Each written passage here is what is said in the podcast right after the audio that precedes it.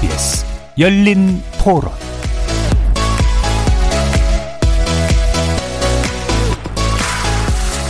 안녕하십니까. KBS 열린 토론 정준희입니다. 뭐 미국 분 뭐 얼마나 유명하신지 분인지는 난 모르겠지만 위안부는 매춘부다라고 한 것이 뭐 절대적으로 잘못된 거죠. 교수란 사람이 어떤 역사 왜곡에 동참하는 발언 같은 거는 진짜 아니라고 보고 좀 이렇게 지면에다 이렇게 얘기를 할 때는 좀 이렇게 공부 좀 해가지고 얘기했으면 좋겠어요. 거기에 대해서 평을 한다는 것 자체도 참 가치도 없는 건데 그 교수가 진짜 진정한 학자의 심정에서 논문을 썼다면 그 사람의 그 학문의 자유에서 썼다고 저는 이해가 되지만 그게 아니잖아요. 일단은 일본 우익의 돈을 받고 있었던 사람이고 우익을 위해서 활동을 했던 사람이고 그렇게 하면 할수록 위안부 문제 자체가 국제사회에 더 많은 이슈거리를 던져주고 있는 거라고 저는 생각을 해요. 오히려 그게 더 많은 관심거리를 가지게 되게 되고 그것을 몰랐던 사람들도 알게 되는 그런 계기가 됐을 거라고 생각하고 오히려 전화위복이 될 수도 있다고 저는 생각을 해요. 일본 정부가 과거를 직시해야죠. 그래야지 대화가 되지. 한국과 일본이 어쨌거나 뭐 어, 만나서 풀고 예, 그래야 되겠죠. 협상이나 타협이라는 게 한쪽만 의견이 수렴돼 가지고는 서로 안 이루어지잖아요. 유럽의 프랑스나 독일의 그런 전쟁과 관련된 이 사후 정리 관계를 보게 될 때 역사적인 그런 청산을 거쳤는가 그런 부분이 없었기 때문에 그런 부분들이 국내에서도 또 동조하는 사람들이 있고 하는 것은 그건 정말 잘못된 일이다. 거리에서 만나본 시민들의 의견 어떻게 들으셨습니까? 일제강점기 일본군 위안부 피해자를 계약관계에 의한 매춘부라고 주장한 존 마크 램지어 미 하버드대 교수의 논문 파문이 한 달 가까이 이어지고 있습니다. 처음엔 한인 학생회와 시민단체가 중심이 되다가 이제는 국제사회가 나서서 논문 내용을 비판하고 있는데요. 미국 역사학계의 저명학자들이 잇따라 항의 성명과 비판 논문을 발표하고 있는데 이어 램저 교수의 논문을 철회해야 한다는 연판장에 서명한 학자들이 벌써 2,300명을 넘어섰다는 보도도 나왔습니다. 게다가 일본 학계와 시민사회까지 나서고 미국과 중국 정부도 일본군 위안부 동원이 반인륜적 범죄임을 거듭 확인했는데요. 여기에 북한도 비판에 가세했습니다. 상황이 이렇게 되자 논문 게재 예정이었던 국제학술지가 이달 예정 논문 출간을 미루고 램저 교수에게 5주간의 소명 시간을 주었다는 사실이 오늘 알려졌죠. 램저 교수의 논문 파문이 갖는 의미와 파장, 향후 위안부 운동에 어떤 숙제를 남겼는지 오늘 KBS 열린 토론에서 심도 깊게 논의해 보겠습니다. KBS 열린 토론은 여러분이 주인공입니다. 문자로 참여하실 분은 9730 누르시고 의견 남겨주십시오. 단문은 50원, 장문은 100원의 정보 이용료가 붙습니다. KBS 모바일 콩, 트위터 계정 KBS 오픈, 그리고 유튜브를 통해서도 무료로 참여하실 수 있습니다. 날카로운 의견과 뜨거운 참여 기다리겠습니다. KBS 열린 토론 지금부터 출발합니다. 살아 있습니다. 토론이 살아 있습니다. 살아있는 토론, KBS 열린 토론. 토론은 라디오가 진짜입니다. 진짜 토론, KBS 열린 토론.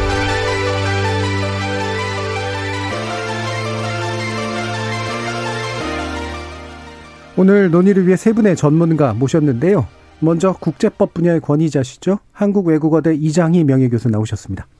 안녕하십니까. 반갑습니다. 자, 그리고 호사카 유지 세종대 교수님 나오셨습니다. 예, 안녕하십니까. 우리 이신철 아시아 평화와 역사 연구소장 나오셨습니다. 네, 반갑습니다. 청취자 여러분들도 다양한 의견 부탁드리겠습니다. 자, 뭐 마크 램지어 교수, 얘 우리나라에선 하버드 이렇게 붙으면 또 이제 굉장히 뭐 좋은 의미로든 나쁜 의미로든 어 판이 커지죠. 또 게다가 이제 뉴욕 타임스가 또 최근에 이걸 관, 관심을 가져하면서 아, 수많은 권위와 권위가 이제 부딪히고 있는 이제 그런 상태가 되고 있는데요.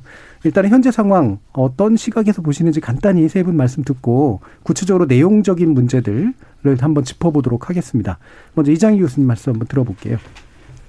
예, 우선은 그 역사적인 진실을 이, 이 램지역에서 부정하고 있다.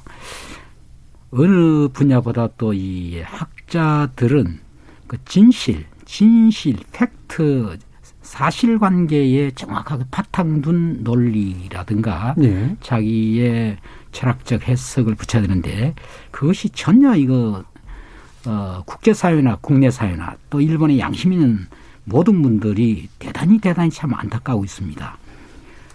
단 하나 예로 우선 국제사회는 아시겠지만은 이 어, 일본군 성노예 문제에 대해서 어, 유엔 인권 이사회에 소위 어, 쿠마라스 와미가 특별보고관이 이미 조사를 해서 여기다 판정이 났습니다. 네. 이것은 전시 중 일어난 국가 공권력에 의해서 조직적으로 행해진 반인도적인 범죄, 인권 침해다. 예. 이렇게 했고 이에 대해서 처방까지 여덟 가지 쫙 내놨습니다. 음. 그렇죠? 어.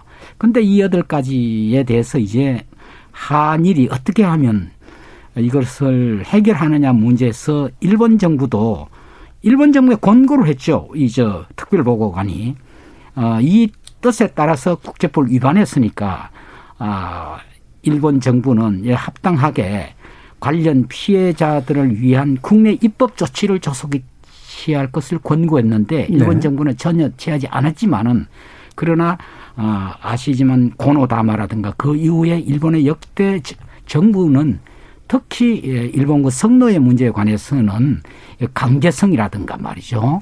그리고 일본 관의 관여라든가 예. 이런 것을 다 인정한 사실입니다. 음.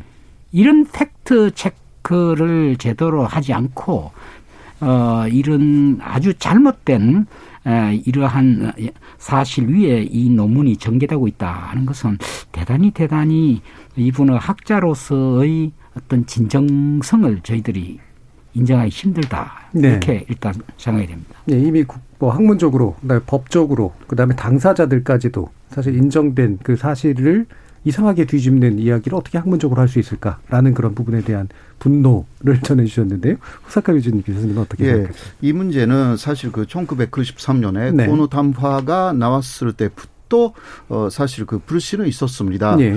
어, 그 일본의 온건한 그 보수 세력은 어, 고노 담화를 내면서 어, 위안부 문제에 대한 그 간제성을 어, 사실상 인정했습니다. 네. 그러나 일본의 극우 세력은 코노 담화를 못마땅하게 생각하여서 부정하려고 하는 움직임을 그때부터 시작했습니다. 네, 네. 그래서 일본의 보스층의 온건 포스하고 극우의 대립이 그때부터 시작돼가지고 어그 2015년 한일 위안부 합의에서 일단락된 것으로 보였습니다. 막 일본 네. 내에서는요. 그러나 거기에 2016년 그 위안부 피해자 할머니들이 들이 재판을 하기 시작했죠. 네. 어, 그 재판이 이, 이번에 또 1월 어, 8일에 한국의 순서로 어, 마무리됐고요. 그리고 그 이후에 소녀상이 세계적으로 만들어지기 시작합니다. 그래서 일본 극우들은 상당히 조바심이 네. 이 조바심을 느꼈고요.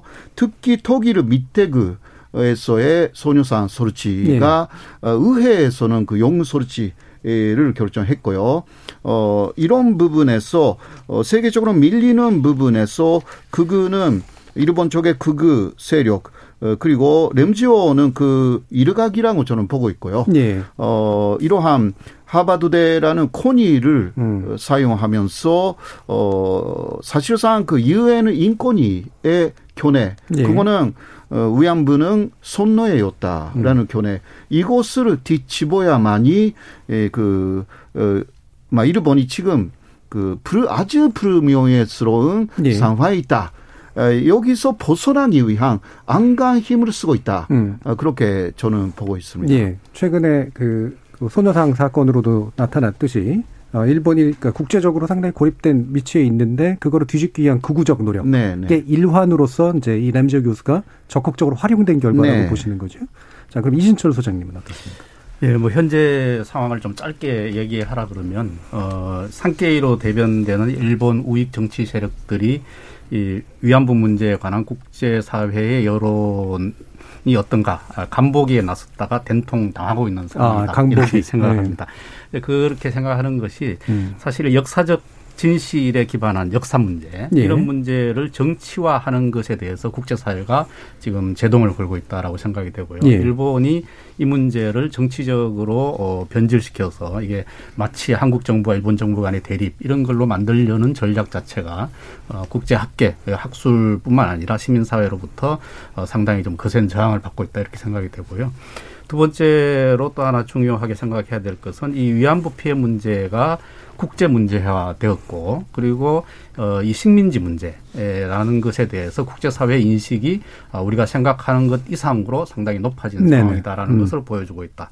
이런 것은 그 미국에서 인종 반인종 차별 음. 운동이 있었던 어, Black Lives Matter 같은 그런 운동의 연장선상에서 식민주의를 반대하는 이런 흐름이 어, 미국 사회에 상당히 강하게 있다. 이런 것을 보여주고 있다고 생각이 됩니다. 예. 어, 극우의 간보기 라는 표현을 써주셨는데 그런데 그게 간보기가 잘 안 먹힌다라는 게 예, 예, 지금 의식 수준이라든가 여러 가지 그 대응의 수준으로 볼 때 이제 드러난다라는 말씀이신데 그럼 이신철 소장님 말씀 나온 김에 아 이런 이제 그이 논문의 주장, 이 자발성, 자의에 의한 계약 이런 부분에 대해서 일단 짚어주시죠. 역사적 사실에 관련해서.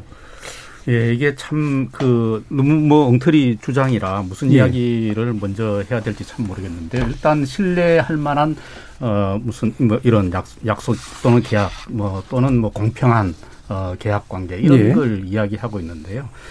이런 것 자체가 좀 말이 어 성립 불가능하죠. 그러니까 일 이제 그 램저 교수가 들고 있는 사례는 일본 여성 중에 이 매매춘에 어이 종사했던 여성의 네. 사례를 네. 들고 있는데 최근에 일본에서도 이것이 이제 문제가 이제 그런 어, 그 정상적인 계약 관계가 아니었다라는 네. 것이 드러나고 있고요. 어, 그리고 이제 연령의 문제 이런 게 있죠. 그리고 또 하나는 식민지 이 조선에서는 그런 일본에서의 어떤 법적 체계나 계약 음. 관계가 전혀 이렇게 통용되는 그런 상황이 아니었다. 예. 그리고 일본 어 한국에서는 어 조선 식민 조선에서는 특히 나이 제한까지도 이렇게 벗어나는 어떤 그런 상황이 음. 있었고요. 그러니까 뭐 계약서가 설사 있다 하더라도 그것이 강제적인 강압이한 것이고 어 이런 어떤 그이 이 모집이나 그리고 이송 그리고 운영 이런 곳에 어, 군이 직접적으로 또는 간접적으로 관여했다는 것을 이미 93년에 고노다마에서 예. 인정을 했고 심지어는 2015년 합의에서도 그 사실은 인정한 바 있습니다. 일본이 음. 그런 어떤 일본 정부의 어떤 공식적인 입장조차도 인정하지 않는 이런 엉터리 음. 주장이고요. 어 그리고 이 또 뭐 이 그런 것도 있죠. 이제 그 현지에 쓰였던 위안소 생활 자체가 상당히 좀 자유로운 측면이 있었다. 예를 들면 뭐 돈도 많이 받았고 또는 뭐 자기가 그만두고 싶으면 계약 어, 기간보다도 일찍 돌아갈 수도 있었다. 뭐 이런 얘기를 하고 있습니다. 그런 경우는 그런 경우에 사례로 문옥주 이제 피해자를 이제 사례로 들고 있는데 이 문옥주 할머니 같은 경우도 자세히 들여다보면 내용이 사실과 다릅니다. 네. 예를 들면 어, 그 당시에 이제 대구 고향으로 돌아가기 위해서 부모님이 아프다라는 거짓말을 하고 일본 헌병의 특별한 도움을 받아서 이렇게 음. 탈출하다시피 음. 나오는 거죠.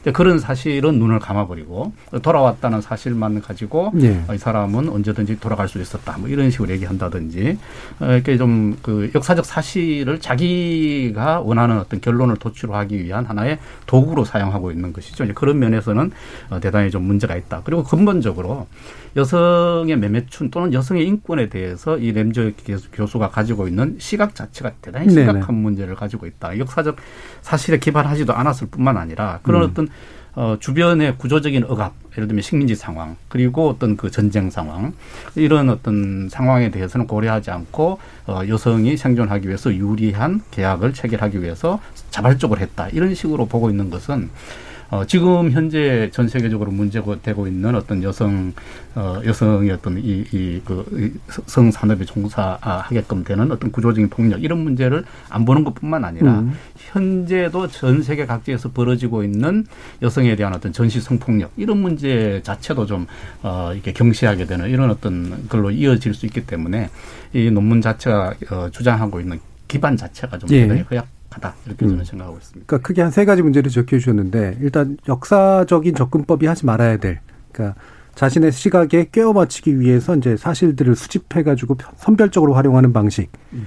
심지어 그 선별적으로 활용하는 것도 사실과는 부합하지 않는 것들. 음. 이런 거고 게다가 이제 그 어떤 가치나 시각의 측면에서 봤을 때 전시성 폭력의 문제를 그리고 매매춘에 관련된 문제를 지극히 어, 그릇된 방식으로 네. 이해하고 납득하고 있다라는 것 어, 이런 부분들을 짚어주셨네요. 뭐 한 가지만 더 얘기하자. 아, 죄송합니다. 근데 한 가지만 더 얘기하자면 역사학에서 또는 뭐 이런 어떤 역사적 사실을 다룰 때 최고 이제 제일 중요한 게 사료고, 그렇죠. 그다음 피해자들의 구술이라는 것을 네. 배제하면 안 되고요. 그리고 현장을 같이 이야기해야 됩니다. 음. 그런데 어, 이 램지 어, 교수는 사료를 이 편협하게 활용했을 뿐만 아니라 피해자의 구술을 무시하고 현장성을 무시하는 네. 그런 어떤 기본이 전혀 갖춰지지 않았다 이렇게 저는 생각하고 예. 있습니다. 어, 마침 또 이 사람이 이제 경제법 쪽에 굳이 전문가로 얘기하면 경제법, 역사학 전문가도 아니고 경제법인데 어쨌든 법과 뭔가 연결시켜가지고 그래서 계약 문제를 얘기한 것 같긴 합니다만 이장 교수님께서 이 법과 연계된 이 사람의 논리 전개나 아니면 사실관계에 대해서 다시 한번 또 어, 지적을 해 주시죠. 예. 어, 제가 조금 관련하고 또 고민을 예. 드리면 우선은 조금 전에 말씀드린 96년 유엔 인권위원회 바로 어 소위 특별보고관 인 구마라 스와미가 이 저 용어의 정리를 깨끗하게 함으로써 예. 국제사회가 이 문제를 팩트를 어떻게 보느냐 있습니다. 그때 어떠냐면 일본군 성노예라고 했어요. 예. 그 영어로 정확하게 말하면 일본군 성노예, 소위 military sexual slavery by Japan. 예.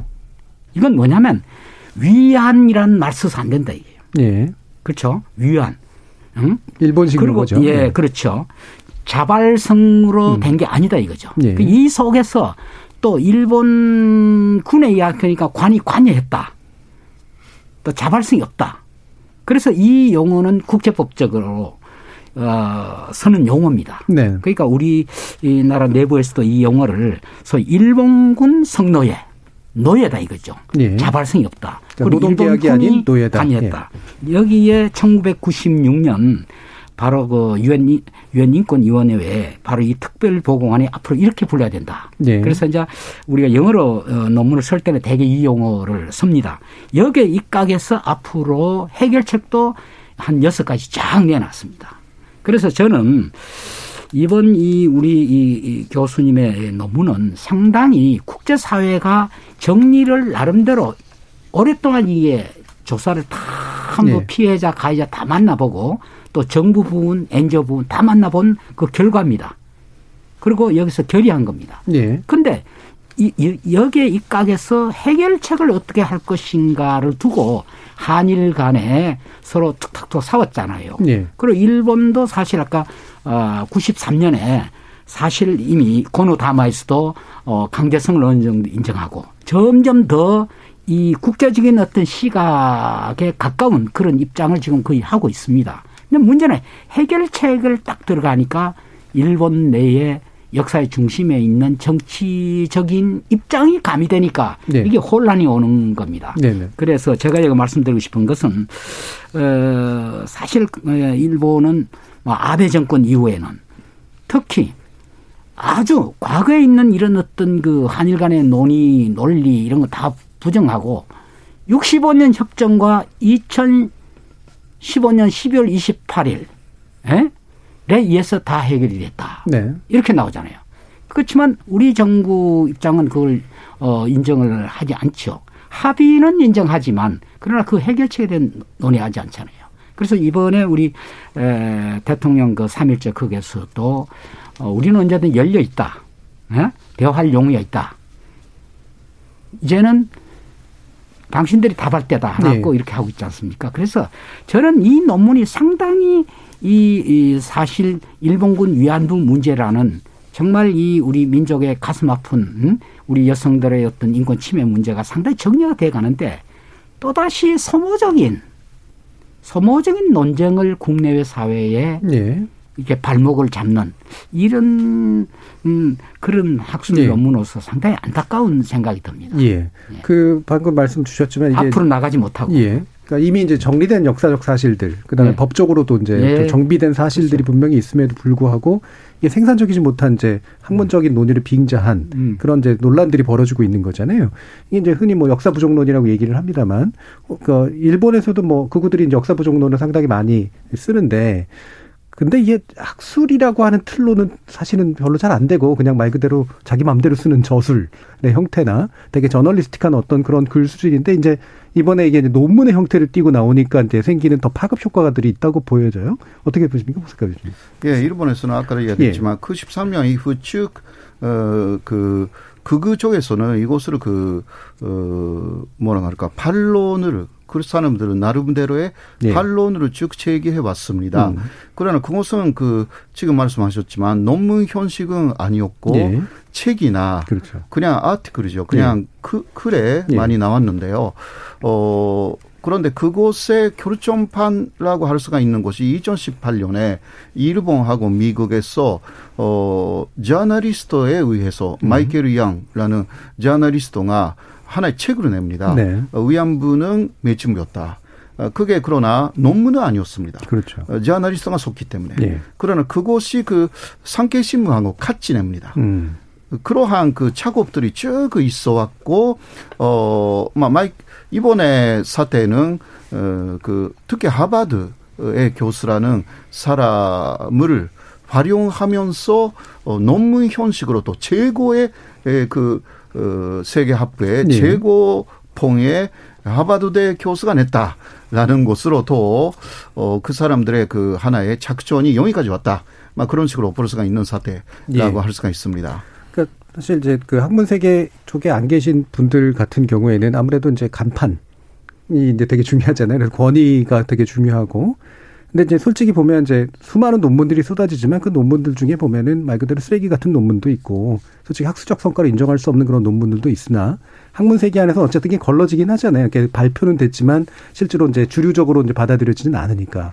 그런데 이제 어 이런 이게 이제 나름대로 유력지라든가 유력 교수, 유력 학과의 교수에 의해서 이제 이런 논문의 형식으로 띄었다라고 하는 게 일단 한 번 나오고 나면 대중적인 파급 효과는 뭔가 어 이게 의미가 있는 건가 보다. 그다음에 그거를 이제 서로 막 그 번갈아 써주는 그 참고 그뭐 말씀하셨지만 신문이 써주고 그다음에 다른 책이 써주고 또 그거를 다른 이를테면 나쁜 논문이 또 인용하고 이런 과정에서 이제 나름의 세력을 만들어가는 그런 과정들이 좀 있지 않습니까? 이것이 아까 이제 간복이라는 표현 아까 이 소장님이 써주셨는데 굉장히 목적의식적인 과정이고 실질적으로 상당히 좀 실체화되어 있는 과정이라고 보시는 건가요? 그렇죠. 이게 지금 그 일본 우익들 특히 이제 상케이를 중심으로 한 이 세력들은 어, 자신들이 이때까지 어 십수년간 위안부 문제에 대해서 어 연구비도 많이 어 지출을 했고 어떤 그 논리도 만들었고 그런 네. 것들이 국제 사회에서 일정하게 영향력을 미쳤 다고 이제 생각 판단을 한것 음. 같습니다. 음. 그런 것들을 어느 정도인가라는 것을 이번 논문을 통해서 자기 신문 지면에 소개하면 하면 함으로써 상황을 좀 간보려 했다 이런 생각이 들고요. 이런 것은 일본 정부는 사실은 노골적으로 이렇게 돈을 주고 이런 논문을 써라 이렇게 하지는 않습니다. 네. 그거는 뭐 어느 정부도 마찬가지일 텐데 어, 그럼에도 불구하고 이제 그 연구비를 받은 연구자들이 알아서 이제 그런 논문들을 생산해 냈던 것이죠. 예를 들면 음. 지금 이램저 어, 이, 이 논문 이전에 이미 그런 논문들이 있었다는 게속 속 예. 밝혀지고 예. 있지 않습니까? 이제 그런 어떤 상황들에 대해서 어, 자기 점검의 시간을 좀 가지려고 했던 게 아닌가. 라는 그런 좀 생각이 좀 들어, 들고요. 그리고 이것은 조직적으로 아주 장기적인 어떤 전망 속에서 진행되어 왔었고 진행되고 있다. 이렇게 저는 생각하고 있습니다. 예. 지금 이제 그래서 또 논란이 되고 있는 게 그러니까 램저 교수가 이제 아, 미치비시 일본 법학 교수다. 그래가지고 직접 지원을 받은 것처럼 이렇게 또 살짝 이제 그 오해되는 경향도 있는데 원래 이제 사실 기금에 의한 교 수들이 이제 많으니까 그 자체가 문제가 되는 건 아니긴 합니다만. 그렇죠. 근데 혹시라도 이게 실제 이른바 이제 그 일본 돈에 의해서 일본 자본에 의해서 또는 일본이 벌이는 여러 가지 공공회계에 포획된 그런 식의 이제 학자들의 일군의 모습들에 해당하는 거 아니겠냐라고 판단하기엔 충분하다고 생각하시나요, 호사카 주교수? 음, 아무래도 그 음. 어, 미츠비시 재단이라는 재단은 네. 아주 고대한 재단이고요. 하버드에 대해서도 램지아뿐만이 아니라 음. 어, 이공계에 가장 많이 투자하고 있고요. 예. 그러니까 하, 하버드 대학교의 에, 그 입장에서 보면 램지아는 그 아주 그 뭐 크게 일부이고 예. 미쓰비시가 예. 그 어, 하버드대에 많이 투자하고 있는 음. X는 어마어마한 X 그 중에 일부가 램지아에 대한 예. 그, 그 자리를 만들어줬다라는 음. 그러한 것이기 때문에 에, 뭐 미쓰비시는 어, 하버드에 있어서는 상당한 손님이라고 할 수가 있습니다. 물주죠. 예. 고객이죠, 고객. 예, 예. 에, 그러한 그 기금의 에, 많게는 25%까지 학교가 네. 가져갈 수가 있기 때문에 네. 에, 이것은 무시할 수가 어, 없다고 할 수가 있습니다. 근데 다른 부분은 그 15%까지는 아주 좋은데 더 미쓰비시도 많이 투자를 하는 거죠. 네. 어, 그 인류에 대한 네. 공헌이라고 음. 말하면서 네, 그쪽 극기 일부가 어, 인류에 대한 공헌이 아니라 일본 극우에 대한 공헌 네. 이렇게 그 나타난 것이 이번에 상황이라고 할 수가 있고요. 예. 근데 그 램지오 교수 자체가 그러한 일본의 극우적인 성향을 원래부터 갖고 있는 것 같습니다. 네네. 네. 음. 네. 그러니까 어그 그, 인용한 문헌들이 거의 다 어, 그쪽에 그러니까 극우 쪽 혹은 그 의안부는 매쯤이었다. 예. 그러한 문헌에서 많이 인용을 했고요. 예, 사료도 아니라 그런 극우 예, 매체들의 예, 예, 매체. 그러니까 그리고 그러면 그 다른 쪽의 주장도 일단 예. 짚어 어, 가면서 음, 음. 가야잖아요. 근데 이거 완전히 무시했어요. 예. 어, 네, 이런 부분들이 굉장히 변현된 어, 어떤 전체적인 위도가 있는 것이 아닌가. 음. 어, 그렇게 의심되는 그러한 논문 현식입니다. 예. 그, 뭐, 이 사람이 기본적으로 극우적 성향을 보인 학술 활동을 해왔다라고 하는 걸 보여주는 사례 중에 하나가 또 2년 전에도 간도대 지진 네네, 조선의 학살 건을 이제 다룬 논문이 이제 그와 같은 시각을 네. 내포하고 있다고 하더라고요. 네, 그 음. 이전에도 어 2000년대 중반전도에 위안부 문제하고 교수라는 논문을 더 냈어요. 네. 그거는 한국 내에서 위안부 문제에 대해서 어그 손해가 아니다라는 위견을 말하면 사회적으로 매지 않된다라는 음. 내용. 그것은 논문이라고 할 수가 없는 것 같아요. 네. 하나의 위견이죠.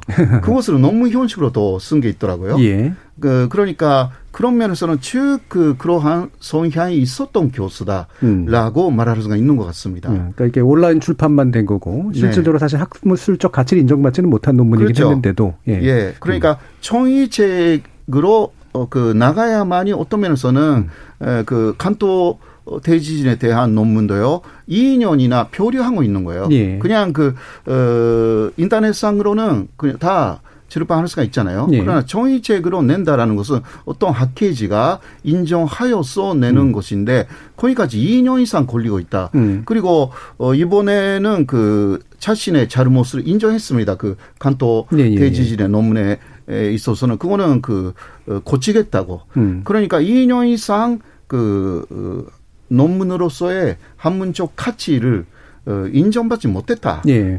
할 수가 있죠. 그러니까 보통은 이제 요즘은 하도 이제 논문이 빨리빨리 출판되니까 온라인으로 선출가를 하고 네. 공식적으로 이제 따로 묶어가지고 이제 종이책에 네. 내잖아요. 근데 그 정도 기간이 2년 이상 걸리고 있다는 건 네. 사실은 네. 리젝됐다라고 그렇죠. 생각할 수 있는 그런 정도인데, 근데 이제 하버드대의 반응, 특히나 초기 반응이 좀 의아합니다. 그렇죠? 하버드 총장이 이제 학문의 자유, 뭐 너무나 쉽게 그냥 될 수 있는 이유로 옹호하는 건데 이게 아까 어, 허스카 유지 교수님이 말씀하신 것처럼 하버드가 이런 일본식 그 자본에 포획됐기 때문에 나오는 현상이라고 봐야 할지 아니면 그냥 생각 없이 그냥 한번 한번 말이라고 봐야 될지 어떻게 생각하세요? 예, 교수님. 뭐 이번 이 문제가 나오니까 예. 이 학문의 자유라는 말이 자주 등장하는데 네.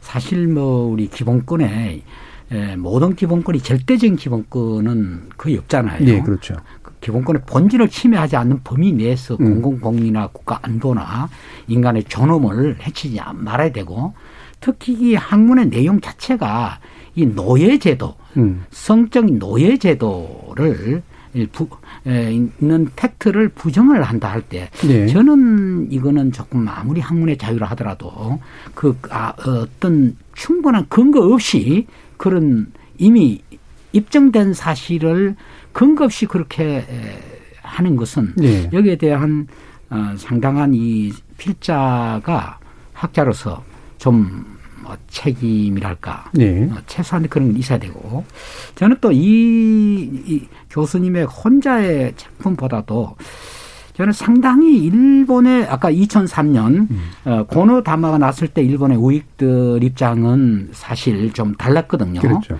근데 그런 음, 입장들이 일본의 그 정치권이 어떻든 우익적인 정권이 확고하게 특히 2012년 13년에 아베가 재집권함으로써 그것이 뭐 영토 문제라든가 역사 문제 네. 전반은 나타났잖아요.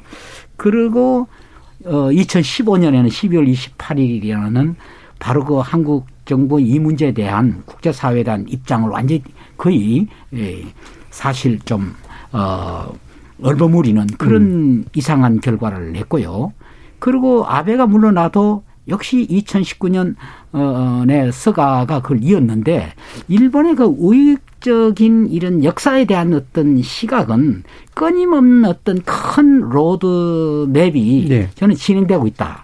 그래서 저는 이 교수님의 논문도 뭐 어, 2018년에 어떤 저널리스트가 뭐 매춘 뭐 이런 예. 언급했듯이 이런 어떤 뭔가 커다란 어떤 큰, 어, grand plan이라는 움직이고 있는 게 아닌가. 음. 때를 이렇게 보고 호시탐탐하고 있는 거 아닌가. 음. 뭐 이런 생각이 듭니다. 예. 그럼 한번 두 가지 정도 더 짚어보고 싶은데요. 그러니까 일단은 이뭐 일본의 돈의 힘.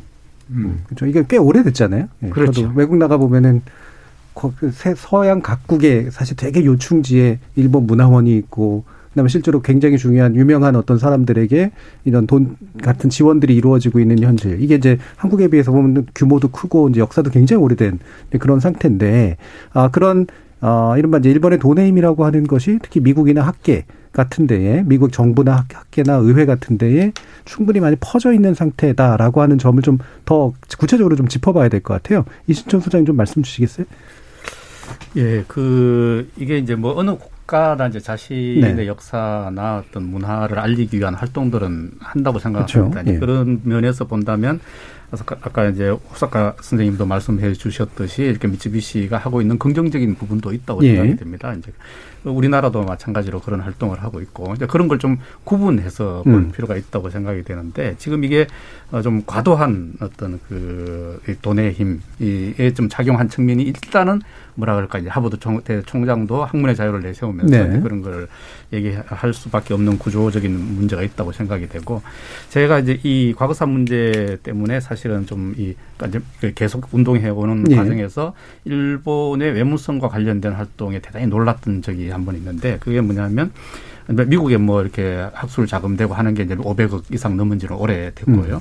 음. 그런 어떤 돈의 규모뿐만 아니라 중국에서 활동하는 어, 이 위안부 문제 연구 전문 교수라든지 또 이제 강제동 문제라든지 이런 전 전공 교수들을 외무성에서 직접 초청해서 뭐 한 달 가까이 일본에 이렇게 뭐 여러 곳을 보여준다든지 이런 네. 어떤 그런 것을 하는 거 보고 저는 깜짝 놀랐었거든요. 이제 반대 의견을 말하고 있는 교수들조차도 이제 그런 식으로 이제 포섭하려고 하는 이런 어떤 오래된 장기 플랜이 있, 다는 것이죠. 예. 그런 측면에서 보면 어, 상당히 좀 정치적인 어떤 목적이 좀 과도하다 음. 이런 생각이 좀 듭니다. 예, 그렇죠. 모든 공공외교는 다 누구나 어느 나라나 이제 하는 일인데 그렇죠. 그 중에 좋은 일도 많고요. 네. 근데 이게 가지는 이제 직접적 간접적 효과가 있는 것 같아요. 일단 직접적 효과 같은 경우에는 어, 뭐, 굳이 논문을 쓰고 부탁해서 뭐 주문형 논문을 쓴다거나 이런 거라기보다는 약간의 이제 일본에 대한 우호적인 인식 같은 것들이 기본적으로 좀 깔려 있잖아요. 네.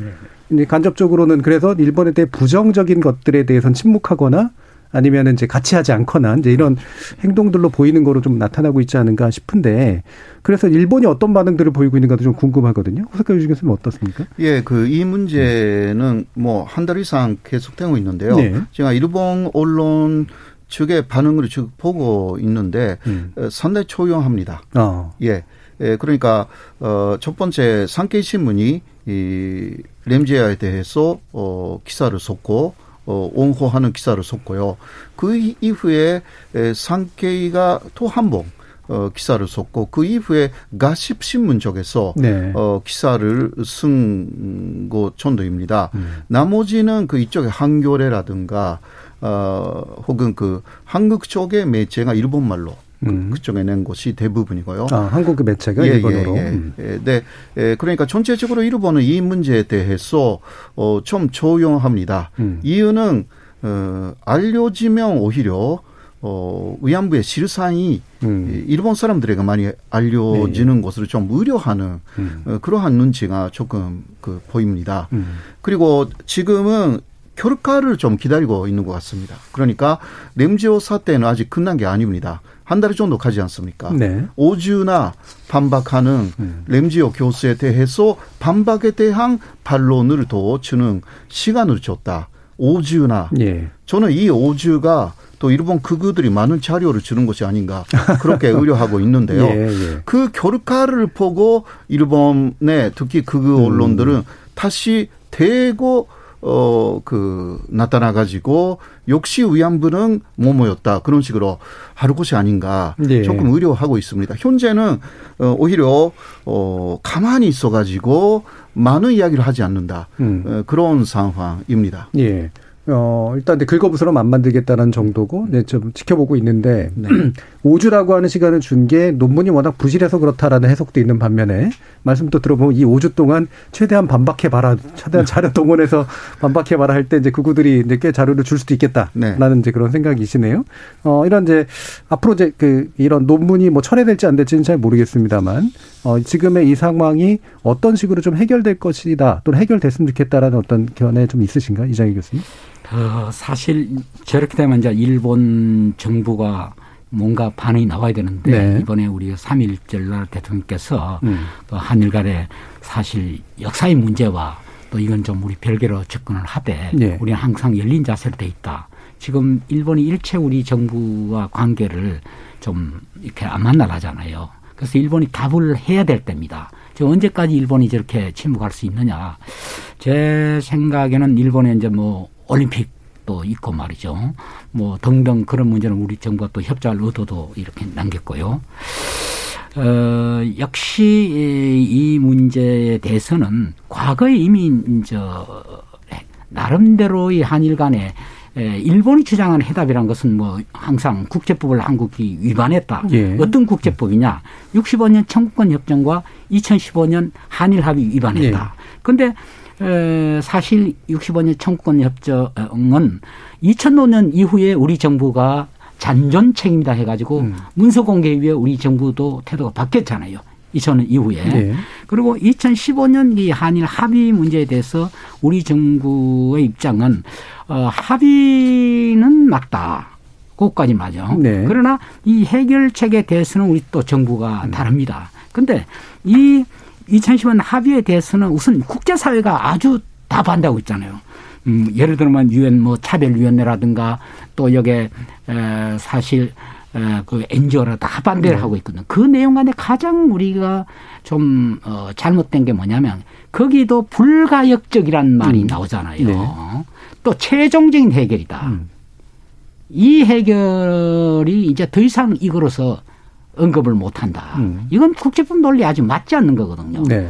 피해자 보호의 원칙이란 게 이게 특히 인권 문제 또 반인류 범죄 있거든요. 이 피해자들은 국가 사이에 어떤 합의를 하더라도 만족할 때까지 언제든지 시효에 걸리지 않고 음. 할수 있는 거죠. 그러니까 본질적으로 그, 그, 불가역적이라는 그렇죠. 그걸 국제사회에 음. 말을 못하게 하는 예. 거잖아요. 이게.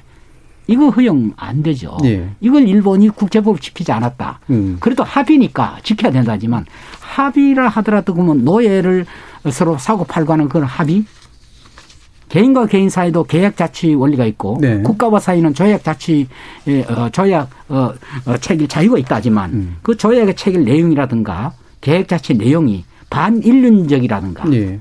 이런 것은 이건 원인 무효예요. 그렇죠. 예. 그렇기 때문에 우리 정부 입장에서도 여기에 대해서는 종래에 국제사회가 한 입장이 딱 정리돼 있고 예. 또 우리 정부도 나름대로 입장이 있고 2015년에 조금 우리 정부 입장이 흔들린 건 사실이에요. 그러나 또 우리 정부가 다시 이 문제에 대해서 네. 나름대로 어떤 어 과정을 엔저와 끊임없이 지금 어 토의를 하면서 해결해 가고 있습니다. 그리고 항상 일본과 이 문제에 대해서는 어 대화할 용에 있다. 예. 이렇게 메시지를 줬는데 일본이 여기에 응하지를 않고 있습니다. 음. 그, 일본이 다발 차례입니다. 예.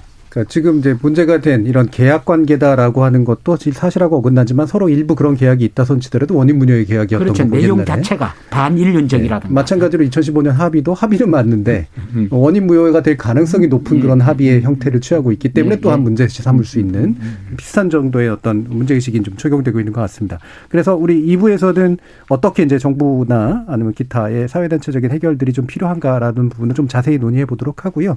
어, 지금은 그동안 들어온 청취자 의견 의견 가운데 몇 가지 좀 들어보고 가겠습니다. 정기진 문자 캐스터. 네, 청취자 여러분이 보내주신 문자 소개해드리겠습니다. 8847님, 하버드대에 실망했습니다. 최고의 대학 수준이 이것밖에 안 되는 건가요? 그리고 일본, 특히 극우 보수들이 역사를 왜곡하는 건 일본 자국에도 결코 좋은 일이 아닙니다. 역사를 왜곡하고 방조하는 나라는 반드시 망합니다. 이것이 역사의 법칙입니다. 9866님, 위안부가 아니고 성노예라고 해야 합니다. 소녀상도 정부가 주도적으로 설치해야 합니다. 싸울 때는 강하게 싸워야 합니다. 민간에 맡기지 말고 정부가 좀 더 적극적으로 나서 주십시오. 우리 국민을 지켜주십시오. 손효금님, 램지오 교수도 문제지만 일본의 우익 보수의 목소리를 내고 있는 국내 일부 교수들부터 퇴출시켜야 합니다. 우리부터 집안 단속에 나서야 합니다. 9682님, 램지오 교수는 어떻게 보면 우리나라 편이 아닐까 싶습니다. 그의 논문 덕분에 일본의 만행이 더 두드러지고 있습니다. 8271님, 램지어 교수의 논문에 문제가 있음을 우리나라가 주도적으로 국제사회에 목소리를 내야 합니다. 그런데 우리 정치인이나 학자들의 목소리가 별로 없는 것 같아 아쉽고 그런 의미에서 호사카 유지 교수님에게 감사의 마음을 표합니다. 아무리 진실이 밝혀졌다고 하지만 일본은 이렇게 거짓 논문과 보고서를 남기고 있는데 우리나라는 너무 손 놓고 있는 것 같습니다. 저절로 밝혀지는 진실은 없습니다. 더 적극적으로 논문과 보고서를 작성해 세계에 알려야 합니다. 8823님. 더욱 비통하고 분노하게 하는 건 우리나라의 교수라는 자들이 학문의 자유라는 미명하에 램지어에 동조하고 있다는 사실입니다. 우리나라가 아직 친일 청산을 못한 업보라고 봅니다. 학문의 자유는 진실에 대한 평가와 해석의 영역이지 가짜나 거짓, 은폐까지도 허용하는 건 아닙니다. 제안합니다. 적어도 우리나라의 대학이나 학술 기관이나 연구기관에 친일적 성향이나 관련 주장을 하는 이들의 자격을 박탈하고 더 나아가 국가기관의 취업까지도 제한하고 파면할 수 있는 친일 청산 입법이 이루어져야 합니다. 나치 처벌에 버금가는 입법이 필요합니다. 라고 보내주셨네요. 네, KBS 열린 토론. 이 시간은 영상으로도 생중계되고 있습니다. 유튜브에 들어가셔서 KBS 일라디오 또는 KBS 열린 토론을 검색하시면 지금 바로 토론하는 모습 영상으로 보실 수 있습니다. 지금 방송을 듣고 계신 청취자 모두가 시민 농객입니다. 계속해서 청취자 여러분들의 날카로운 시선과 의견 보내주세요. 지금까지 문자캐스터 정희진이었습니다. 토론이 세상을 바꿀 수는 없습니다. 하지만 토론 없이 바꿀 수 있는 세상은 어디에도 없습니다.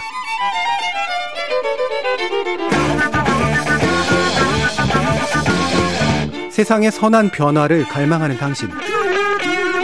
정답이 아니라 질문의 힘을 믿는 당신. 우리 KBS 열린 토론에서 만납시다.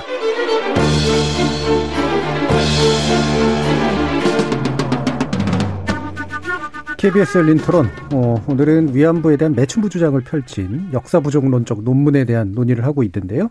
이신철 아시아평화와 역사연구소장, 한국 외국어대 이장희 명예교수 그리고 호사카 유지 세정대 교수 이렇게 세 분의 전문가와 함께하고 있습니다.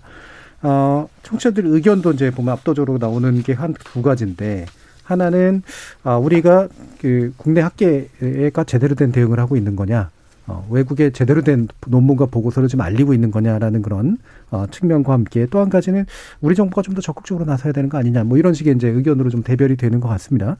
일단 그러면 어, 현재 그 아까 이제 그 이장인 교수님께서 이미 확정된 사실 역사적으로도 입증된 어떤 내용들에 대해서 강조를 해주셨지만 위안부 관련돼서 특히나 90년대 이후로도 굉장히 누적된 그런 어, 국내 연구들이 있는데 이게 충분히 외국에 소개되거나 알려지거나 학문적으로 공유되지 못한 측면이 있긴 있는가라는 그런 궁금증도 좀 듭니다. 어떻습니까, 호사 교수님? 예, 에, 그 부분이 상당히 있는 것으로 제가 예. 생각합니다.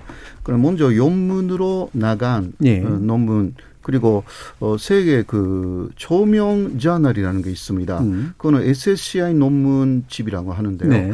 거기에 그 위안부 문제가 실린 적은 거의 없다고 음. 저는 알고 있습니다. 어, 그렇기 때문에 세계의 에, 그 속학들에게 많이 알리지 않는 부분이 좀 있고요. 그리고 어 위안부 문제라는 것이 그 국가가 주도해서 해오지 않았습니다. 이게 독도 문제하고 비교가 되는 부분인데요. 네. 독도 문제는 어 국가 그리고 어뭐 어, 외교부뿐만이 아니라 해양수산부도 열심히 하고 있고 그 아래에 수많은 어그 어, 시민단체들이 있습니다.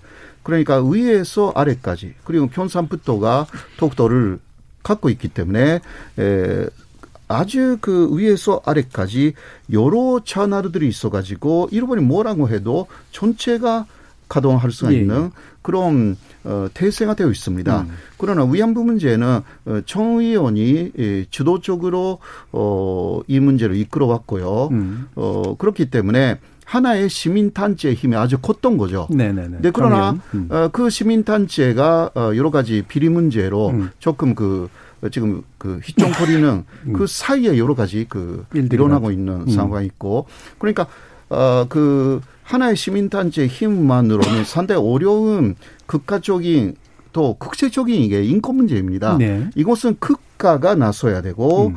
어, 또 청와대도 정확하게 나서야 되고요. 어, 그리고 그 아래의 시민단체들이 예, 좀 뭐라고 할까 관리되어야 되는 음. 그러한 부분들이 이 상당히 부족하다라고 음. 저는 보고 그거는 제 개인적인 의견인데요. 예. 그리고 또 하나 말씀을 드리면 2017년에 유네스코 세계 기록 유산에 위안부 문제를 한국이나 중국 여덟 개 나라하고 지역이 올리려고 했습니다. 그렇죠. 예. 그러나 일본의 반대로 보류가 됐습니다. 음. 근데 그 어, 일본의 반대에 대해서는 한국에 알려진 바는 그 유네스코를 탈퇴 하겠다 일본이. 네네. 그러니까 일본의 음. 에, 톤에 의해서 그렇죠. 유네스코가 어, 상당히 그 뭐라 할까 어그 유보해 버렸다 음. 어, 그런 이야기인데 그거 그거는 어, 특히 일부, 극히 일부의 이야기에 불과합니다. 네. 일본 쪽에서 나온 보도를 쭉 보면요, 어, 일본의 나데시코 액션이라는 극우 요선 단체가 있습니다. 예. 그 극우 요선 단체가, 어, 위안부 문제에 관한, 그러니까, 어, 막 램지오 같은 음. 그, 어, 상대 왜곡된 자료를 유네스코에 함께 올렸습니다. 아하. 그때. 예. 그렇게 해서 유네스코가 한 이야기가 이게 양쪽의 주장이 충돌되어 있다. 그러니까 보류한다. 네네. 네. 이 내용이 있었습니다. 그때부터 한국 정부는 주도적으로 논리 싸움을 했었어야 되는 거죠. 음. 네, 그러한 흔적은 없습니다. 한국 정부도 시민단체도요. 그 결과가 램지오 같은 사람의 네. 등장으로 이어졌다라고 음. 저는 보고 있고요. 그러니까 지금도 한국의 학계는 상당히 그 늦게 늦게 대응하고 있습니다. 어, 그, 어, 3월 12일에 정의호, 어, 이나 그 일본군 위안부 용의회가 이제 반박, 어, 학계를 열거든요. 음. 근데 그러나 한 달 반이나 지난 시점에서 어, 한다라는 것은 준비가 조금 그 안 되어 있다라는 인상을 지을 수밖에 없습니다. 네. 근데 이러한 부분을 개선하기 위해서는 역시 극강을 지도하여서 뭔가 일어나면 금방 움직일 수가 있는 어, 이게 국가적인 문제뿐만이 아니라 세계적인 인권 문제이기 때문에 에, 그런 것이 필요하지 않을까. 음. 어, 물론 그 2015년에 어, 한일 위안부 합의에 바르모그를 잡힌 부분도 없지 않아 네, 네. 있지만 그거하고 그 위안부 피해자들의 존엄하고 명예를 회복해야 된다라는 것은 2015년에 합의 안에서도 있기 때문에 그거는 교육이라든가 이런 부분에서도 해야 되는 작업들이 남아 있는데 에그 한일 어, 위안부 합의도 어, 정확하게 해석을 하면 어, 그 이후의 움직임이 좀 안타까운 부분들이 예. 상당히 많다라고 예. 할 수밖에 없습니다. 예. 그러니까 독일에서의 소녀상 설치라든가 아까 이제 말씀 주신 유네스코에서 이제 위안부 기록물 등재 관련된 것들이 대부분 쓰는 전략들이 비슷했던 것 같아요. 일본이 반대 논리를 쭉 계속 네, 네. 퍼부으면 어, 그러니까 잘 모르는 이제 그런 사회에서는 이게 정치적으로나 국가 간의 어떤 논쟁의 거리가 돼버리니까 그러면 이제 물러서겠다 네, 네. 해가지고 이제 같이 그냥 배제되는 그런 경향들이 좀 있었잖아요. 그러니까 일부러 정치화 시킨 거고 일본 같은 경우엔. 근데 한국 정부 같은 경우엔 예전에 소녀상 때도 그랬는데 아 이게 이제 한국 정부가 외교적으로 끼어들게 되면 마찬가지로 그 일본의 어떤 대립구도 안으로 끌려 들어가는 문제가 있을 수 있다라고 하는 식으로 좀 유보적 태도를 보인 면도 좀 있었는데 자 이거 지금 후사카 유지 교수님 이제 되게 적극적인 대응을 좀 강조하시는 거잖아요. 어떻게 보시나요, 이장일 교수님? 그래서 나는 이제 우리가 영토 문제라든가 예. 과거사 문제에 대해서 그 정부와 엔지오와 역할 분담, 역할 분담. 특별히 음. 이제 영토 문제에 대해서는 저는 상당히 그걸 강조를 해서 예. 그 동북아 역사 재단의 역할이 정말 중요하다 이렇게 생각 보고요. 음. 너무 바로 하면 바로 그 외교적 정치적 문제가 해결되고 다른 부분이 다 막혀 버리니까. 음. 그러나 이제 인권 문제 특히 예.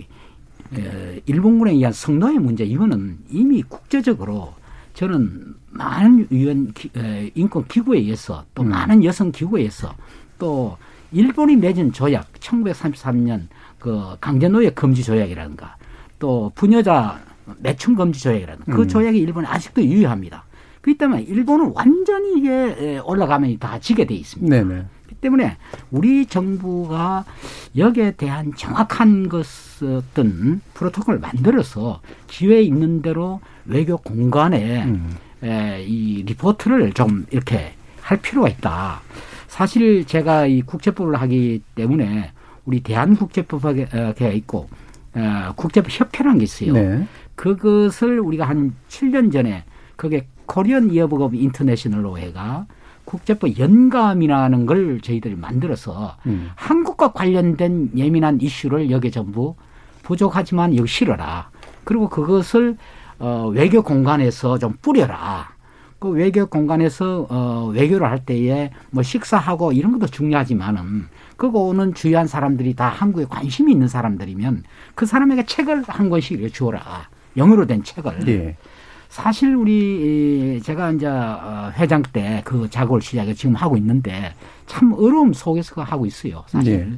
그래서 아까 또 우리 화사 교수님도 그런 얘기가 쭉 나왔는데 우리가 적극적으로 우리가 하는 주장 내용을 영문화해서 음. 이 작업을 어, 학자들이 또 뭐 다 또 의학을 잘 하시는 분도 있지만 하지 못하는 분은 국가에서 그 좋은 논문을 어, 요새 번역 잘하는 사람이 있습니다. 네. 그러니까 번역을 해서 좀 지원을 해가 정말 그런 것은 어, 국제적인 어떤 사회에 우리나라 외교 공간이 여러 군데 있으니까 방문하는데 다 주고 이렇게 사놓고 다 뿌리고 또 우리가 학술 대회 저는 저는 뭐 해외 자주 나온 사람이기 때문에 갖고 나가서 친구들 만나면 뭐 다른 선물보다도 뭐 학자들은 자료 좀 제일 좋아합니다. 네. 그래서 그런 적극적인 노력은 정부가 네. 좀 투자를 해야 된다. 음. 우리가 또 일본만큼 그런 재단이 별로 없어요. 음. 일본은 많은 재단이 있어요. 그게 뭐 시각이 조금 우리가 이해되지 않는 시각도 있지만 그러나 자국의 국익을 위해서는 그 많은 재단들이 네. 하버드 대학까지 그런 유명 대학의 교수를 만들고 그런 정도니까 얼마만큼 음, 노력을 하겠어요. 예를 하나 들 것 같으면 얼마 전에 재작년 일입니까? 그서 네덜란드 헤이그에 가면 그 Peace Palace 평화궁에 음. 왼쪽 오른쪽 한쪽은 ICJ가 있고 한쪽은 PCA 제가 관계하는 네. 있는데 거기에 있는 특히 ICJ 뜻 가면 이 바닥에 일본의 문장이 쫙 있어요. 그래서 음. 어느 뭐 국회의원들이 그걸 딱 보고 난 뒤에는 나중에 차 마시면서 화를 냈단 말이죠. 왜 여기 일본 문장이 있느냐? 한국 문장 왜 없느냐 하니까 한국도 그걸 정식으로 요청을 해라. 네. 정식으로 요청하면 우리가 또 한국을 위한 그런 어떤 문화를 알리는 음. 뭐 국제사법재판소라든가 상술중재재판소에 그걸 우리가 따로 하겠다. 그 그분이 와가지고 아마 제가 노력해서 한국의 무슨 어 문화적인 그런 것을 아마 그 기정한 걸로 알고 음. 있습니다. 그래서 어 우리 정치인들이 이좀 이제 시각을 국내 정치도 중요하지만은 이 국제적인 문제에 좀 시각을 돌려서 어 일본처럼 또 미국처럼 다른 나라처럼 우리가 배워야 될 점 배워야 된다고 저는 생각합니다. 예. 그래서 사실 말씀 듣고 보니까 하도 대학에서 그 논문 그 성과 이런 거 강조하면서 영어 논문 많이 써라에 대한 반발감이 좀 있었는데 왜냐하면 한국 사람이 한국에 대한 문제를 다룰 때 왜 이렇게 자꾸 영어를 써야 되냐고 이제 강조하느냐. 근데 사실 효과적으로 보면 이렇게 음. 유력 학술지에 특히나 한국인이 아니면 알 수 없는 식의 문제들에 대해서 충분히 이제 영어로 잘 쓰여진 보고서나 논문이나 이런 것들이 어 자꾸 이제 출판이 되면 그것이 가진 효과는 굉장히 좀 클 것 같습니다. 그리고 말씀처럼 이제 이런 인권이라고 하는 보편적인 문제에 있어서는 다 일본도 다 조약으로 연결돼 있는데 우리 정부가 좀 더 강하게 적극적으로 나서서 다양한 공공 외교나 개입 활동들을 할 필요가 있지 않겠냐라는 그런 의견이신데요. 이 부분 또 이신철 소장님 어떻게 생각하시나요? 예, 그 좀 어. 약간 다른 의견도 네. 좀 있고 그런데요. 그러니까 저도 예를 들면 위안부 관련 자료를 영문으로 소개하는 SSCI 뭐 논문도 써보고 그랬는데요. 네. 어, 그러니까 생각보다는 한국의 연구 성과의 수준이 높다. 높죠. 그리고 일본의 예. 연구 수준도 높기 때문에 예. 그것이 국제 학계에 많이 알려져 있다라고 음. 좀 말씀드리고 싶고요. 이제 그것이 이번에 나타난 거다. 음. 그러니까 이번에 순식간에 한국에서 왜 이렇게 늦, 늦냐라는 이제 말씀도 계셨습니다만은 한국에서 늦었던 이유는 이것은 논문으로 받아들이기에는 수준이 너무 함량 미달이다라는 내부 평가가 있었습니다. 마클램즈 자체 아, 그렇죠. 그래서 네. 이거를 그렇게 막 대응해서 예. 어, 큰 아주 훌륭한 논문처럼 대응하는 것 자체가 이것을 좀 키워주는 네네. 네. 그런 역할을 할 수가 있다라고 음. 이제 생각을 했었고요. 근데 이게 어 이제 방향이 조금 다른 방향에서 이제 문제 제기가 된 것이죠. 학문의 어떤 그 기본이 안 갖춰졌다라는 음. 것하고 동시에 지나치게 정치적인 어떤 이슈로 끌고 가고 있다. 그리고 아까도 말씀드렸습니다만은 일본 정부가 이미 인정한 그런 상황 사, 실조차도 예. 부정하는 그런 어떤 수준이기 때문에 이것을 너무 좀 논문 논문의 가치에 초점을 두면 안 된다라는 생각을 저는 여전히 가지고 있고요. 그런 차원에서 본다면 어 지금 민간의 대응은 좀 뭐좀 뭐 좀 다른 나라 다 포함해서 그, 그 상당 부분 학자가 또 민간 차원에서 교류가 있는 분들입니다. 이제 그런 네. 분들이고 그런 면에서는 어, 부족하지만 어, 일정하게 되고 있다라는 생각이 들고요. 다만 정부가 할 역할과 이런 것들에 대해서는 좀 구분할 필요가 있는데 피해자 구제는 위안부 문제에 한해서는 일정하게 됐습니다. 네. 그러나 강제 동원이나 다른 식민지 피해 일반에 대한 어떤 정부의 관심은 너무 어, 떨어지고 있다라는 음. 문제를 좀 제기하고 싶고요. 또 하나는 한국 정부의 가장 부족한 부분은 뭐냐면 자기 입장을 명확히 밝혀야 된다. 예를 들면 어 고노다마에서 이미 다 인정했습니다. 아까도 말씀 여러 차례 말씀드립니다만은 어, 위안부 설치 관리 이송에 구 일본군이 관여했고 그리고 이걸 뭐라고 얘기하느냐 하면요. 이거는 뭐 그러니까 어, 이 군의 관여하에서 다수의 여성의 명예와 존엄에 깊은 상처를 준, 준 문제이다라고 이미 담화를 했었고요. 그 다음에 2015년 합의에서도 이렇게 얘기합니다. 당시 군의 관여하에서 다수의 여성의 명예와 존엄에 깊은 상처를 입힌 문제라고 얘기하면서 아베가 직접 마음으로부터 사죄와 반성한다. 이렇게 얘기한 문제입니다. 이미 이런 문제를 얘기했기 때문에 그러면 이 문제의 피해자들의 명예와 해, 명예를 회복하는 활동을 양국이 힘을 합쳐서 재단을 만들어서 하겠다라고 약속한 게 2015년 의 약속입니다. 구두 합의가. 그게 다 나쁜 게 아니고 그런 부분에 대해서 한국 정부 입장에서는 우리가 유엔에서 이 문제는 인권의 문제, 여성 인권에 대한 어떤 문제라는 것을 얘기하는 것은 이것을 일본 정부를 비난하는 것이 아니다. 그까지는 얘기를 했죠. 그리고 이 피해 여성들의 명예를 회복하는 그런 활동에 당연히 포함되는 거다라는 이런 명확한 자기 태도를 가져야 된다고 생각이 되고요. 또 하나는 그 이게 정 이제 민간의 역할을 지원해 주는 부분은 일정하게 좀 많이 했습니다. 했는데 체계적이지 못해요. 예. 이게 중구난방이고 예를 들면 우리나라는 식민지에서 어 벗어난 이 독립국가임도 불구하고 국립식 식민지 박물관이 없습니다. 음. 어, 독일인들이 와가지고 국립중앙박물관에 와보고 자기들이 보, 고 싶은 건 식민지 시대 역사인데 어디 가서 봐야 되지 이렇게 얘기하는 게 예. 현실인 거죠. 그런 부분에 대한 투자가 있어야 되고 일본의 어, 총리나 아니면 일본의 어떤 그 시민단체나 이 사람들이 와서 한국에 와서 식민지 피해자들을 어, 추모할 수 있는 공간이 상징적인 공간이 없습니다. 네네네. 네, 네. 어, 이런 부분도 문제가 있고요. 그러니까 이런 것들을 정부가 해야 되죠. 그러니까 저는 제 생각엔 아주 어, 또 한 가지 딱 제기하고 싶은 게 뭐냐면 정부가 할 일은 이제는 일본 정부를 너무 시시콜콜 상대할 때가 아니다. 일본은 버려도 된다. 왜냐하면 인권적 인권의 문제라든지 식민지 지배 청 지배 범죄에 대한 청산의 문제라든지 이런 것에서 의식이 너무 뒤떨어진다라고 음. 생각하기 때문에 이제는 국제 사회를 향한 목소리를 낼 때다. 우리가 이때까지 왜 그게 좀 일본은 계속 국제법을 들고 나왔냐 하면 국제법 자체가 제국주의의 식민 지배로 옹호하는 측면이 있었거든요. 그러나 지금 이제 국제 사회의 교류 저, 저, 이 흐름 자체가 그런 문제에 대해서는 국가 면제도 지금 안 된다라는 이, 그런 어떤 어, 흐름이 조금 있거든요. 예. 그것을 우리나라 재판소에서 이제 명확히 이제 밝혀주고 그것을 어, 판결로 이제 만들어준 거죠. 이제 그런 것에 대해서 어, 영문 번역을 해서 세계사에 알리고 우리나라에서 우리 사법부가 이런 의미 있는 세계 인권에 한 걸음 더 다가서는 이런 어떤 활동들을 하고 있다. 이런 자료들을 만들어서 어, 국제사회를 상대할 때가 됐다라는 예. 생각이 듭니다. 이제 그런 예. 차원에서 보면 어, 뭐 우리가 이제 식민지 박물관 같은 걸 용산 공원 같은 데도 좀 고민을 하고 어떻게 하면 탈식민의 과제를 우리 국민들에게 설득하고 피해자들을 구제하는 것과 동시에 어, 국제사회를 향해서 이 문제를 보편적 논리로 보편적 가치로 만들 것이냐 이런 어떤 큰 틀의 어떤 움직임은 정부가 할 일. 예. 그리고 이제 그것을 학술적으로 검증하고 이론을 제공하는 것은 민간이 할 일.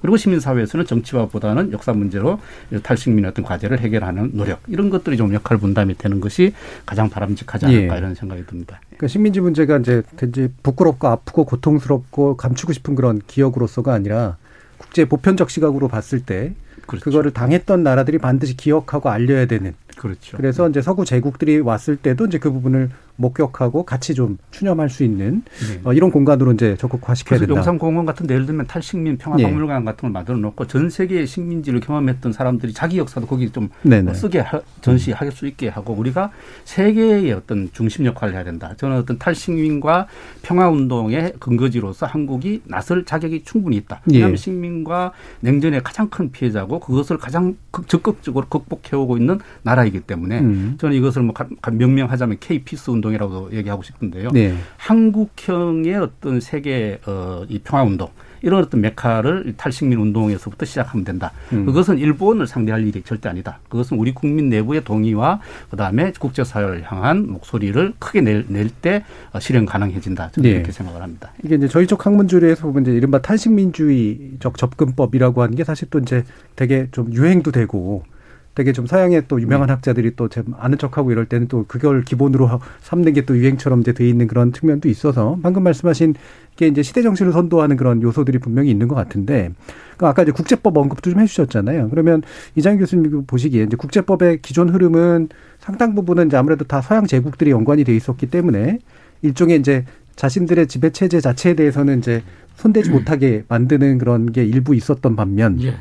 어, 최근에 이제 흐름들 같은 경우는 좀 이것이 이제 좀 진보되는 그런 면이 있다라는 언급을 주셨는데 그런 흐름들이 실제로 예, 좀 있나요? 지금 국제법은 음. 뭐 정확히 말하면 humanization of international law 네. 국제법의 인도주의화 예. 이게 큰 하나의 흐름입니다. 음.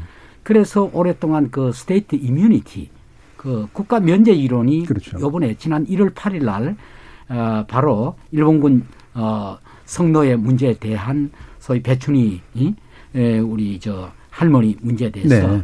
우리 서울중앙지법이 단호하게 국가 면제는 면제는 어 소위 반인륜적 범죄는 국가 면제가 정되지 않는다라는 국가의 행위에 대해서 대단히 네. 중요한 판결입니다. 네.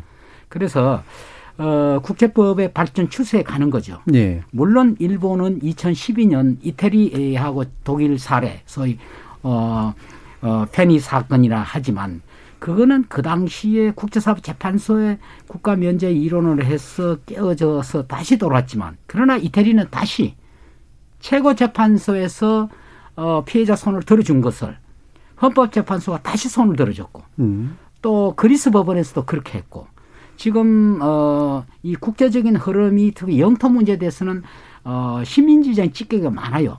뭐 그렇죠. 뭐 결정적 기이론이라든가 네. 선점 이론이라든가 이 전부 시민지적인 시각입니다. 네, 네, 네. 이런 것이 하나하나 지금 없어지고 요새는 실효적 지배다 뭐 이런 쪽으로 기울고 있습니다. 네. 그래서 국제법의 곳곳에 이와 같은 그 탈시민지적인 음. 또 국제법 인도주의화 쪽으로 가고 있기 때문에 에, 아까 조금 전에 우리 저 이소장께 좋은 말씀하셨는데 저와 같이 이, 이 국제적인 시각의 흐름에 에, 반하는 그 일본의 정 우익 중심의 그 정권. 네. 저 국제 사회가 정말 우습게 보는 겁니다. 우리가 너무 그 신경 쓸 필요 없어요. 네네. 네, 네. 당당하게 우리 정부는 유엔과 국제 사회를 향해서 우리의 목소리를 잘 가다듬어서 음. 거기에 대한 엔저를 지원해주고 또 학자들 지원해주고 때로는 정부도 인권에 관해서 인도주의적 문제에 대해서는 정부가 목소리를 조금 내도 됩니다. 네. 그리고 아까 추모관도 짓고 말이죠. 당당하게. 음. 그렇게 나갈 필요가 있죠. 예. 이게 사실은 이제 대중적 분위기나 국민적 분위기는 한일 갈등이 있더라도 아, 차라리 갈등 있으면 우리가 뭐 주권자대로 해야지 음. 라는 분위기가 있는데 사실 엘리트 그룹들은 한일 관계가 잘 풀려야 뭐가 되는 건데 경제 쪽에 그렇죠. 예 그리고 국제 사회에서 우리의 위치라는 게 있는데 하면서 이제 사실은 위축되어 있는 경향들이 되게 좀 많잖아요. 근데 두 분의 이제 말씀을 들어보면 이제는 자꾸 일본 설득하고 일본하고 함께 뭐 합의해서 뭘 하려고 하는 그런 문제보다 외려 국제사회에 직접적으로 자신감 있는 목소리를 내는 게 훨씬 낫다. 라는 그런 말씀들을 하시는데 호사카 유지 교수님 어떻게 생각하세요? 음, 어, 그러니까 말할 음. 가치조차 없는 논문이다. 예. 어, 그거는 그 저도 그렇게 생각하고요. 예. 그러나 그거는 대단히 유교적인 사고 방식에서 유래된 부분이 많고요. 음. 어 그러니까 예를 들면 어그 일본을 무시해도 어 북일 어, 그 북미 수교는 되겠다. 네. 라고 해서 일본에게 뒷돈수를 맞고 음. 어 그 이런 것들이 태블이 되고 있습니다. 음. 어, 그리고 아까도 얘기했지만 20, 2017년에 유네스코 세계 기록 유산에 그 위안부 어, 기록물을 올리는 것은 3년의 보류 기간이었어요. 네. 3년 지났습니다. 벌써 지난해에. 음. 그러면 그게 어떻게 됐는지. 예, 거기에 대한 그 정확한 정보를 제가 모르지만 그 일본 쪽의 순위가 아니었냐. 그러한 위의심도 있는 것입니다. 네. 일단 비방하고 완전히 그 어, 쓰레기 같은 곳으로 만들어야 되는 것은 그렇게 해야 되는 것이고요. 예. 예. 그것을 그냥 일본 그냥 뭐 아무것도 아니니까라고 해서 어 갈 수도 있지만 그러면 일본은 뭔가 이상한 힘을 키우고 있는 것입니다. 네. 네, 이런 부분을 그냥 넘어가면 안 된다고 저는 생각하고요. 그리고 또, 어, 그, 이 교수님이, 아, 이, 이 소장님. 소장님이 예. 그 위안부 문제 논문을 많이 그 SSCI도 예.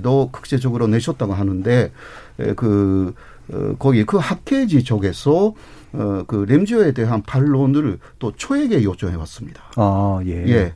그 여러 명의 음. 그 학자들에게 요청했다라고 예. 해서 그중 한 사람 초였어요. 예. 네, 그거는 왜 그런지 잘 모르겠지만 리뷰를 요청한 건가요? 예, 리뷰. 예. 어, 그러니까 지금 그 여러 명을 어, 그 사람들이 예. 검토하고 램지오가 거기에 대해서도 반론을 그 5주간 허락된 음. 것입니다.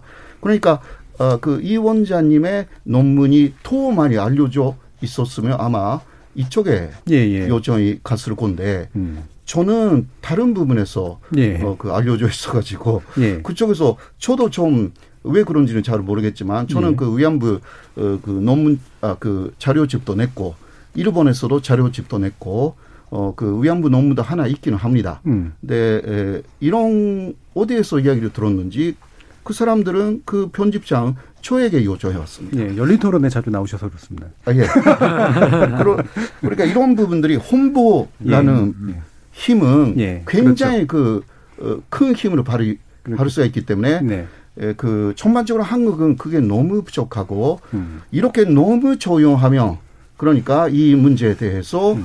국제 사회에 그 어, 오해를 줄 수가 있다.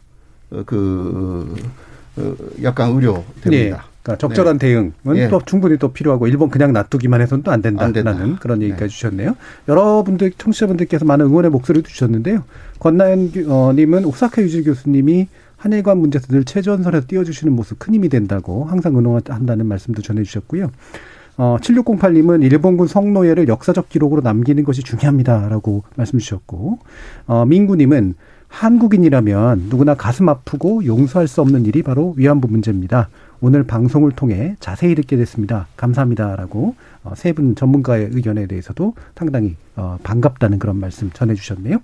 자, 오늘은 그러면 토론은 이 정도로 좀 마무리할까 하는데요. 오늘 함께 어, 수고해주신 호사카 유지 세종대 교수님, 그리고 이신철 아시아 평화와 역사 연구소장님, 그리고 한국외국어대학교의 이장희 명예 교수님 세 분 모두 수고하셨습니다. 감사합니다. 감사합니다. 감사합니다. 감사합니다.